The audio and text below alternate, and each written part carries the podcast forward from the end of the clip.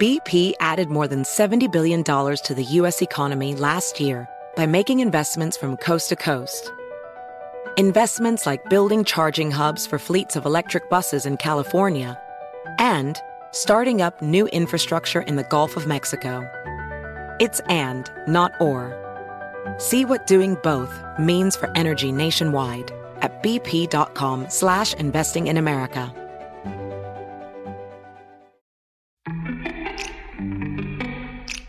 Welcome to Before Breakfast, a production of iHeartRadio.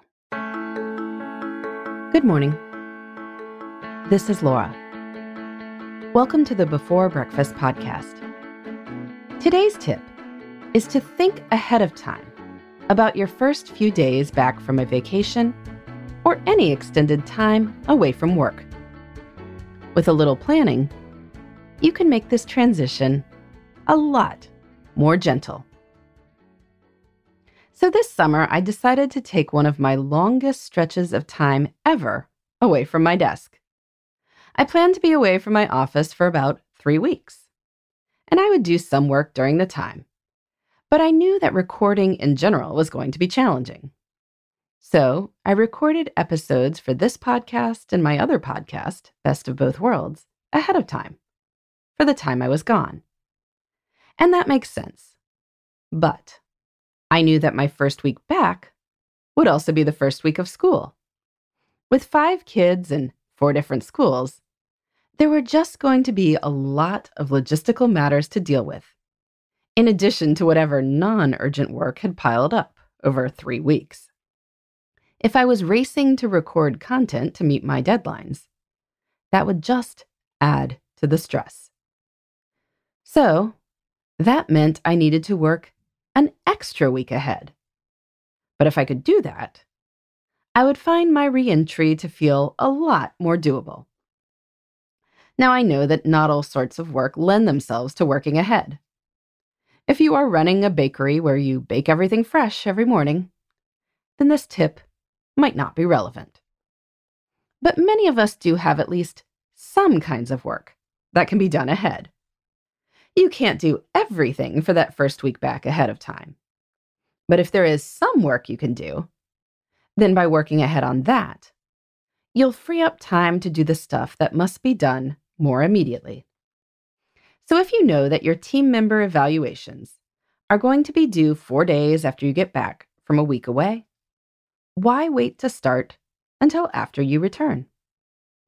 You're going to be catching up on other things the first day or two, and then suddenly, this is going to feel like a huge looming deadline. Take at least a little time before you go to start on the project, and you will be in a much better position for your first days back.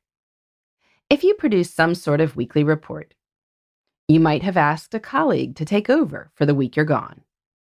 But you can go ahead and get started on anything you can do ahead of time for the report that will come out the week you're back. That way, you've got one less thing to worry about. Now, I know that this isn't particularly easy to do. Before you head out of the office for a while, you are no doubt racing to get stuff done for while you're gone, or figuring out who can cover for you and filling them in. Adding one more thing to the to do list might seem like a big ask. And maybe it is. If you look ahead and see that your first days back are going to be pretty light, then maybe you can just trust that your future self will be able to dig deep and do everything that needs to get done. But if you can look ahead and see that it isn't a light week, then that can weigh on you and keep you from enjoying your time away. Get a little bit ahead and make a plan for when you're back, and you can feel just a little more in control. In the meantime, this is Laura. Thanks for listening. And here's to making the most of our time.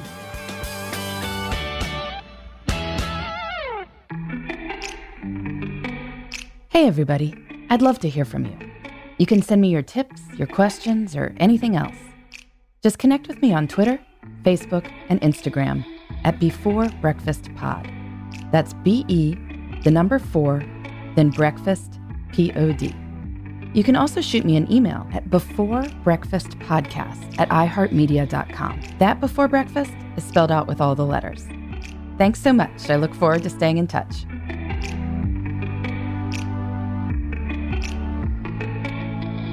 Before Breakfast is a production of iHeartRadio. For more podcasts from iHeartRadio, visit the iHeartRadio app, Apple Podcasts, or wherever you listen to your favorite shows.